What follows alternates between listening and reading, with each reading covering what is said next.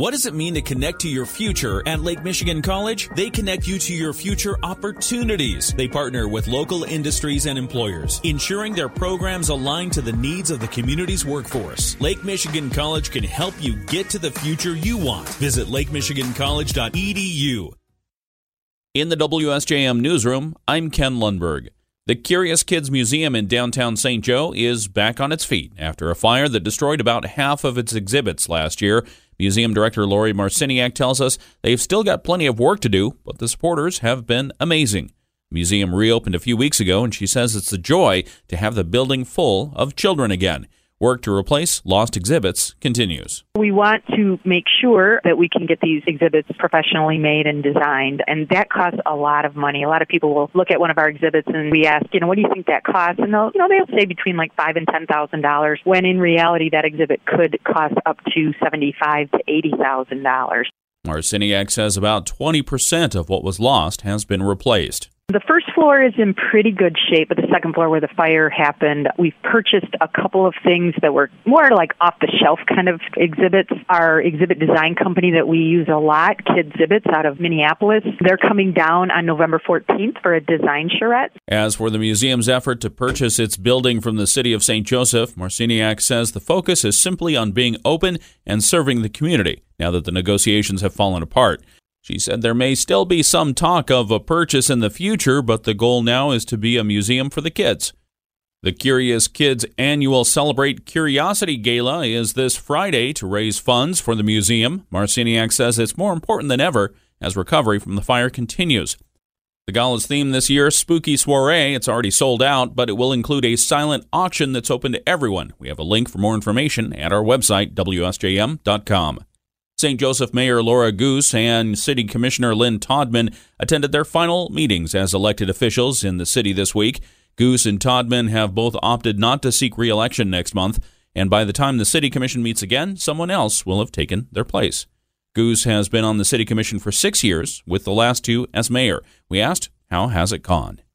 It's been fantastic. It's been a wonderful six years. What has surprised you the most about serving? Honestly, what has surprised me the most about serving is the amount of work that our staff does on a daily basis for the community. It's staggering, truly. And what is the most rewarding thing about serving? I think getting to know more of the community and also working on things that will be here long after I'm gone. Goose said major commission accomplishments in her time have included the Sustainability Committee, the passage of a non discrimination ordinance, and downtown development.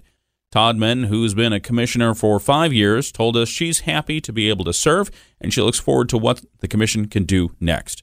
City Manager John Hodgson thanked them for their service, noting the positions are voluntary, require a lot of work and time, and come with little compensation. We had COVID, the flu, RSV, and now Michigan's hospitals are seeing an increase in strep throat.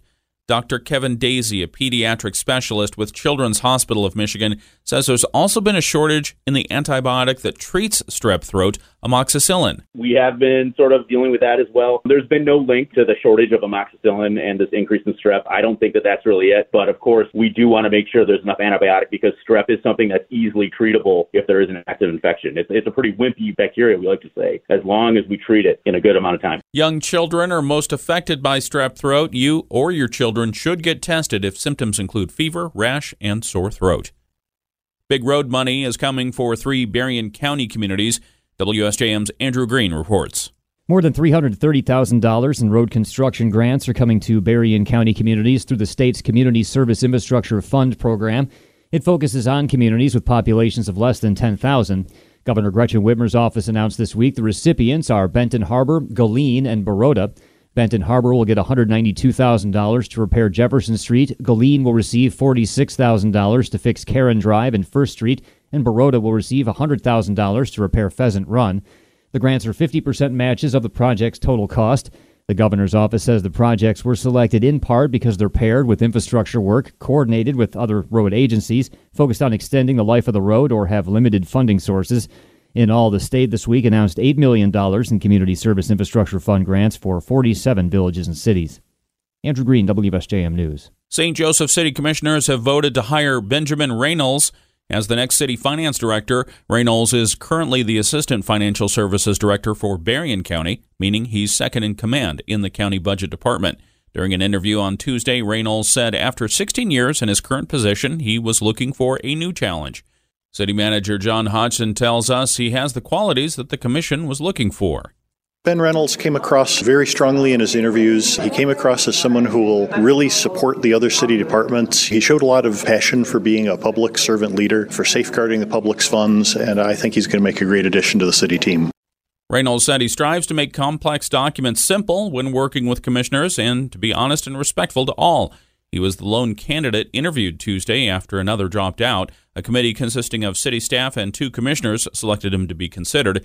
Now begins the process of negotiating a compensation package, which will be up to Hodgson and Mayor Laura Goose.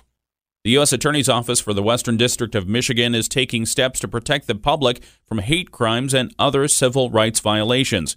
U.S. Attorney Mark Totten announced the formation of a new civil rights team and United Against Hate public outreach program in Michigan this week. This team will include four assistant U.S. attorneys who will be focused on prosecuting hate crimes, stopping discrimination, protecting the right to vote. In addition, I'm also excited to announce our United Against Hate campaign. This campaign is focused on educating the public about civil rights, uh, the work we do to protect those rights, and how to report violations. The offices say they want to build trust between law enforcement and communities and increase the public's understanding on how to report hate crimes. Totten reminds Michiganders they can report a hate crime or criminal threat at 1 800 CALL FBI. A Bangor man is dead following a single vehicle crash in Van Buren County on Tuesday. The Van Buren County Sheriff's Department says it happened in the 64,000 block of County Road 378 between County Road 687 and 66th Street in Bangor Township at around 4:20 in the afternoon. Witnesses told deputies the driver of the white Ford pickup was speeding westbound and attempting to pass several vehicles. While passing one of the vehicles, an eastbound vehicle came along, forcing the pickup's driver to swerve. He ran off the road and his truck went airborne before rolling several times, then hitting a tree. The 64 year old driver was ejected from the vehicle and died as a result of injuries. The crash remains under investigation. Corewell Health and the Berrien County Sheriff's Department have teamed up to collect unused and unwanted prescription drugs for safe disposal this Saturday as part of the National Prescription Drug Takeback Day. Corewell says there will be two drop off locations. They will be Corewell Health Lakeland Hospital on Napier Avenue in St. Joe and the Corewell Health Care Center on St. Joe Avenue in Niles. Everyone is welcome to stop by all day and dispose of expired prescriptions and other unwanted or unneeded medications so that they don't end up in the wrong hands or in landfills. The event is anonymous. Everyone is advised to peel the labels off your pill bottles before you drop them off. Berrien County Sheriff's Department will oversee the local collection sites to ensure the drugs are disposed of in an appropriate manner. Corewell Director of Addiction Medicine Colleen Lane says the state has seen far too many opioid deaths, and getting those drugs properly disposed of can help make everyone safer. And how about having your wedding at the Niles Scream Park?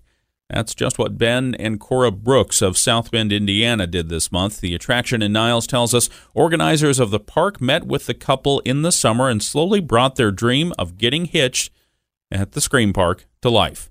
Their love for Halloween and the annual tradition of attending the park sparked the idea of sealing their vows for one another in a place that felt like home.